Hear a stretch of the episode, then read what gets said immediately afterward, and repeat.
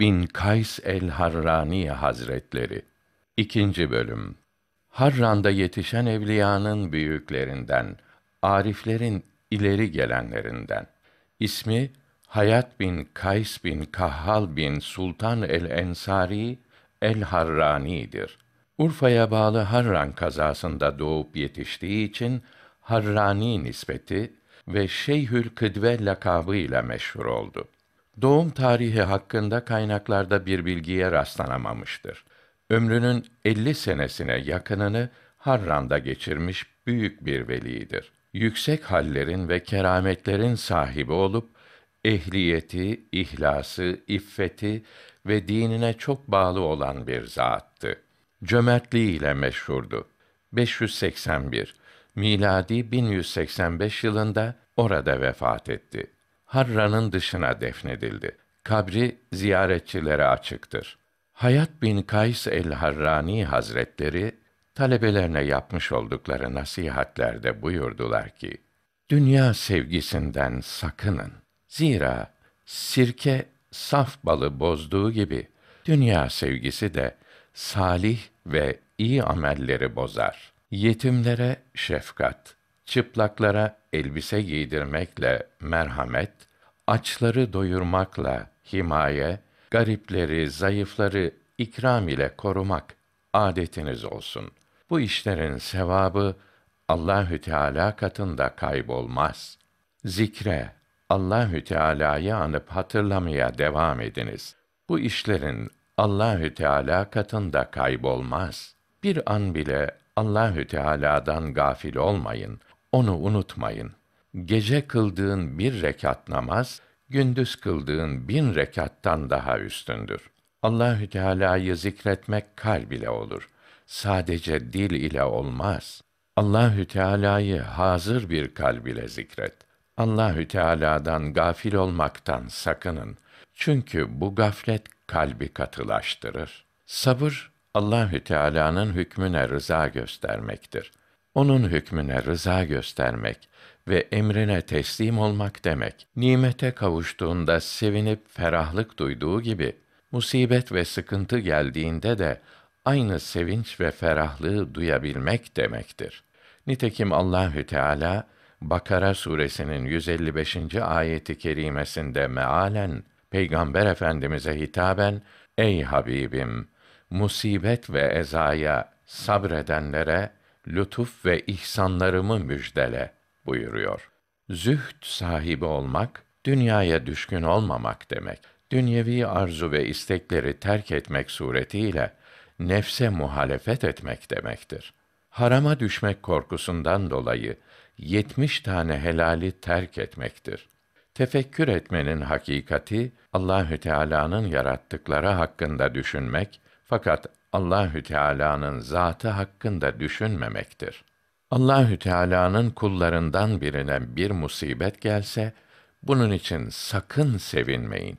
Gıybet ve dedikodu yapmayın. İnsanlar arasında söz taşımayın. Sana eziyet vereni, zulmedeni affedin. Kötülük yapana iyilik edin. Sana vermeyene verin. Sadık olan fakir hiç kimseden bir şey istemez. Eğer kendisine bir şey verilirse teşekkür eder.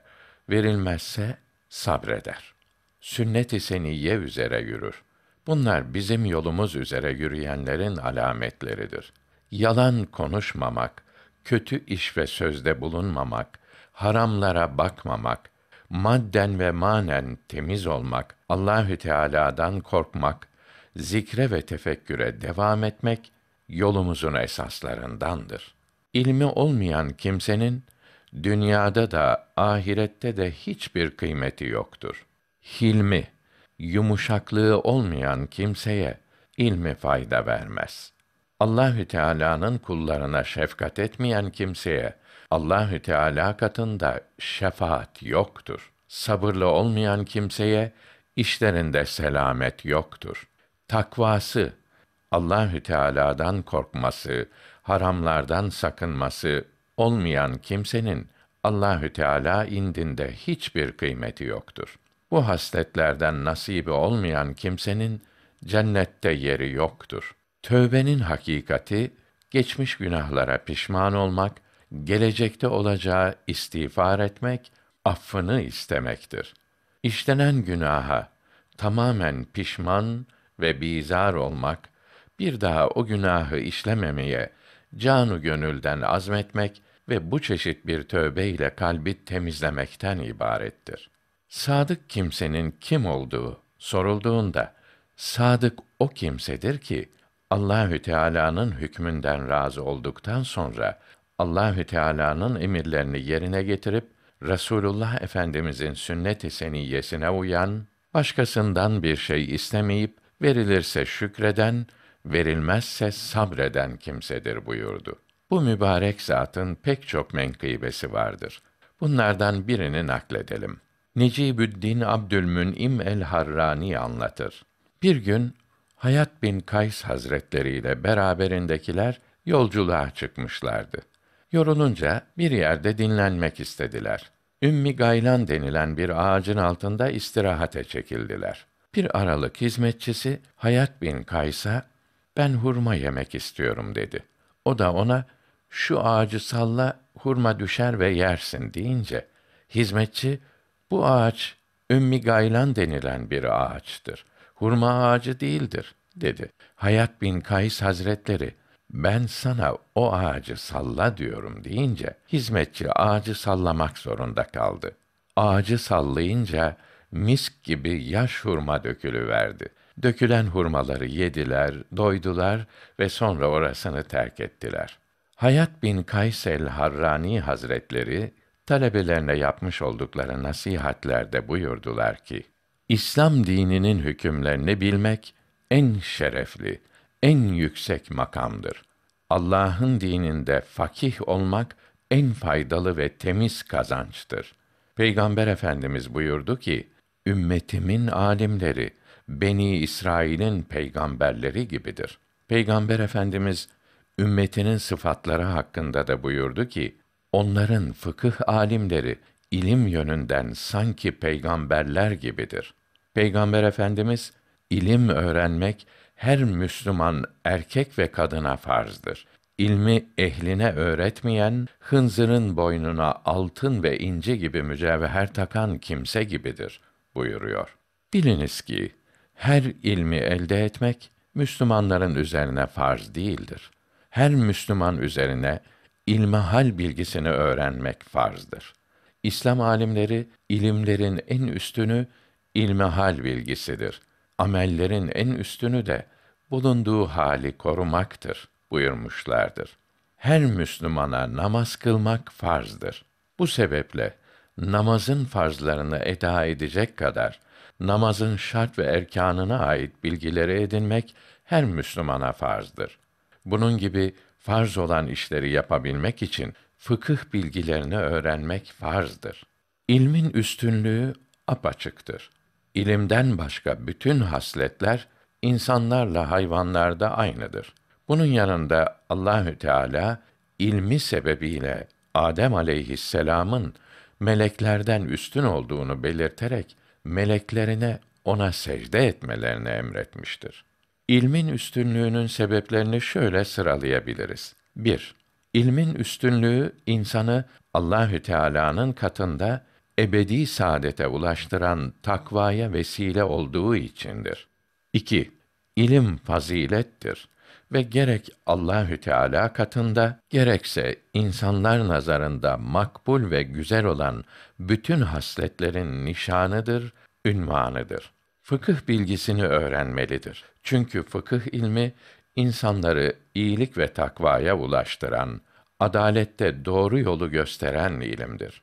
Fıkıh ilmi insanlara kurtuluş yollarını gösterir ve insanları bütün güçlüklerden kurtarır. Çünkü Allahü Teala'dan korkan bir fakih şeytana karşı bin abitten daha güçlüdür. Fıkıh ilmi dünya ve ahiret saadetiyle ilgili ilimlerin inceliklerini bilmektir. İmam-ı Azam Hazretlerine göre fıkıh ilmi kişinin din ve dünya saadetine ulaşabilmesi için lehine ve aleyhine olan şeyleri bilmesidir. İlim ancak amel etmek içindir. İlmiyle amel etmek ahiret saadeti için dünya ile ilgili işleri terk edip gönülden çıkarmaktır. Haramlardan sakınmak farz olduğu gibi cimrilik, cömertlik, korkaklık, kibir, cesaret, alçak gönüllülük, israf, iffet ve benzeri ahlaki konularda da bilgi sahibi olmak farzdır. Çünkü cimrilik, korkaklık, kibir ve israf haramdır. Bunları ve bunların zıtlarını bilmeden kendilerinden sakınmak mümkün değildir. Her zaman insanın karşılaştığı hallerle ilgili bilgileri öğrenmesi insana yemek gibi lüzumlu bir ihtiyaçtır. Hiçbir Müslüman bu bilgilerden ayrı düşünülemez. Her Müslüman devamlı Allahü Teala'yı anmakla, ona dua etmekle, yalvarmakla uğraşmalıdır. Kur'an-ı Kerim okumak, sadaka vermek, dünya ve ahiret hayatında bela ve afetlerden korunmak için Allahü Teala'dan af ve afiyet dilemekle zamanını geçirmesi lazımdır. Çünkü devamlı dua eden bir kişi duanın şartlarını yerine getirince Allahü Teala onun dualarını kabul eder. İlim öğrenmek isteyen kişi tahsile başladığı zaman niyet etmesi lazımdır. Zira niyet bütün her şeyi yaparken esastır. Resulullah Efendimiz bir hadisi şerifte ameller niyetlere göredir. Herkesin niyet ettiği neyse eline geçecek olan odur. Kimin hicreti Allah ve Resulü için ise onun hicreti Allah ve Resulü içindir. Kimin de hicreti dünya menfaati veya evleneceği kadın için ise onun hicreti de onlar içindir buyuruyor. Talebenin ilim öğrenmekten gayesi Allahü Teala'nın rızasını kazanmak, cenneti elde etmek, önce kendi cahilliğinden kurtulmak, sonra diğer cahillerin bilgisizliğini gidermek, onların kültürlü olmalarını sağlamak ve İslam dinini yaşatmak olmalıdır. İslam'ın bilgilerini öğrenmek suretiyle Allahü Teala'ya kavuşulur. Bilgisiz olan birisinin zühd ve takva sahibi olması mümkün değildir. Cenneti kazanmak için ilim öğrenen doğru yolda kurtuluşa erer. Halkın nazarında değer kazanmak için tahsil görenlere ise çok yazıklar olsun. Cehalet sahipleri ölmeden ölmüşlerdir. Cahillerin bedenleri daha kabre girmeden ceset halindedir. İlim ile yaşamayan kişi ölüdür. İlim sahibinin kemikleri toprak altında çürüse de öldükten sonra canlıdır. Cahil kişi toprak üstünde yürüse bile yok olduğu halde yaşayanlardan sayılır. Hatırla ki ilim rütbesi bütün rütbelerin en üstünüdür. İlmin nihai şerefine ulaşmak istemeyene yazıklar olsun. İlim baştan başa bir nurdur. Körlere yol gösterir. Cahil her zaman karanlıklar içindedir. İlim yüksek bir dağ gibidir. Ona sığınanı korur. Kurtuluş ilim iledir. Fakat insanların bundan haberi yok. İlmi isteyen bütün maksatlarını istemiş olur. Ey akıl sahibi, ilim yüksek bir makamdır. Ona kavuşulduğu zaman diğer bütün makamlar yok olur. Bütün dünya nimetlerini kaybetsen de gözlerini kapa, üzülme. Çünkü ilim Allahü Teala'nın en hayırlı ihsanıdır. Buyurdu ki: Ey bizi sevenler, sevgili peygamberimizin gittiği ehli sünnet yolundan yürüyüp bu yolu ihya etmelidir. Allahü Teala'nın sevdiği ameller, ibadetler ile helal yollardan çoluk çocuğunun ihtiyaçlarını kazanarak razı olunan kullar zümresine dahil olmalıdır. Hep helali istemeli, helalinden yiyip helalinden içmeli ve helalinden giymelidir. Söylediklerimiz, dinlediklerimiz, düşündüklerimiz hep helal olmalı. Her hareketimizi Peygamber Efendimizin hal ve hareketlerine uydurmalıyız. Herkes bir sanata sahip olmalı ve din ilimlerini iyi öğrenmelidir. Birbirleriyle dargın olan iki kimseyi huzuruna getirdiklerinde onlara barışmaları için buyurdu ki: Allahü Teala bazı insanları su gibi latif, mütevazı, daima aşağıya akıcı ve yumuşak huylu, bazılarını da toprak, taş gibi sert mizaçlı yarattı. Su toprağa karışır, meyvelerin büyümesini, canlıların içerek hayatlarının devam etmesini sağlar. O sulardan ruhlara ve bedenlere gıda temin edilip menfaat sağlanır. Su toprağa gitmese topraktan ve sudan layıkıyla istifade edilmez. Bir kimse geçim darlığından şikayette bulundu. Bunun üzerine o kimseye eğer sana azalarından birini kesip yerine bin altın verelim deseler razı olur musun diye sordu. O da hayır razı olmam diye cevap verdi. Bunun üzerine buyurdu ki ey kardeşim madem ki razı olmazsın niçin geçim sıkıntısından şikayette bulunursun? Fakirim diyorsun. Bu kadar altından daha kıymetli azaların var iken, vücudun sıhhatte ve afiyetteyken, niçin bunları sana bedavadan ihsan eden Allahü Teala'ya şükretmiyorsun? Allahü Teala mealen eğer kulum elindeki nimetlerin şükrünü eda ederse ben o nimeti daha arttırırım buyurdu.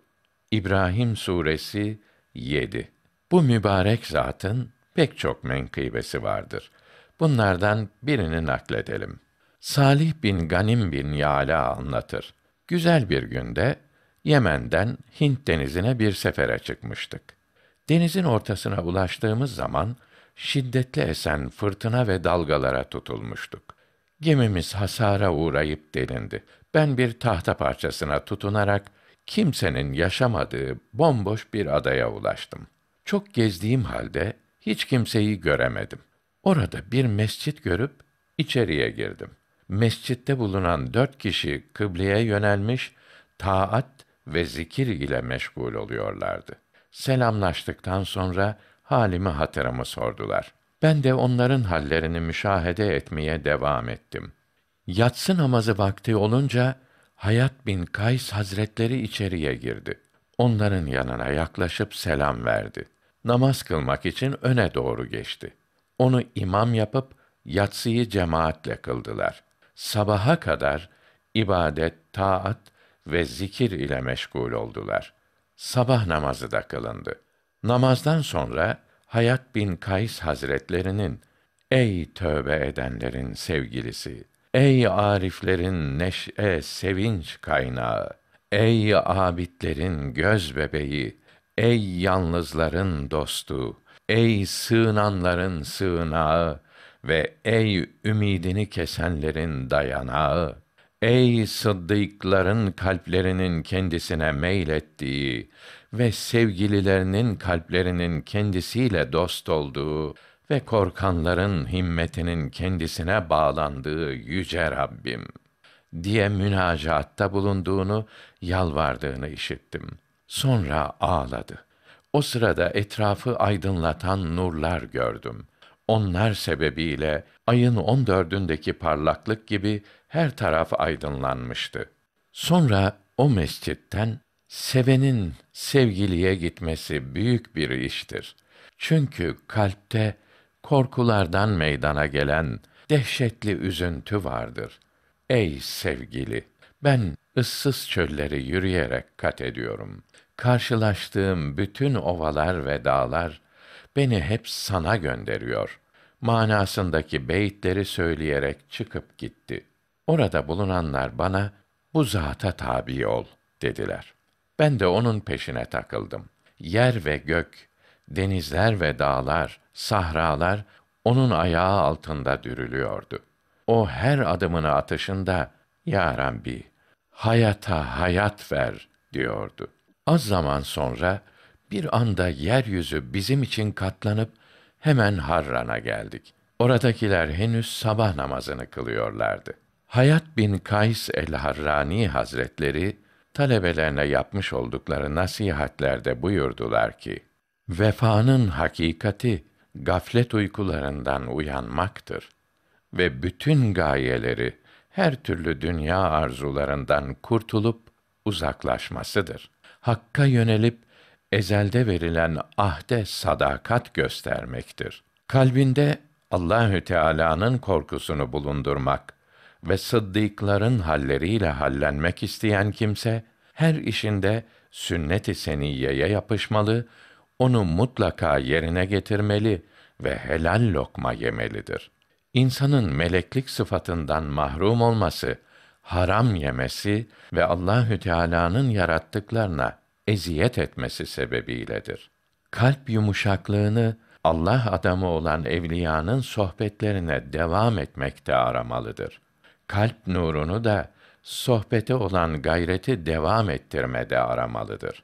Sadık talebenin alameti şudur ki, bir an dahi olsun Rabbini zikretmekten, onu hatırlamaktan ayrılmamalı ve onun hakkını gözeterek farzlara ve sünnetlere devam etmeli, dünyanın geçici zevklerinin sevgisini kalbe sokmayıp atmalı ve kalbinde daima Cenab-ı Hakk'ın sevgisini bulundurmalıdır. Vera ve zühtten ayrılmamalıdır.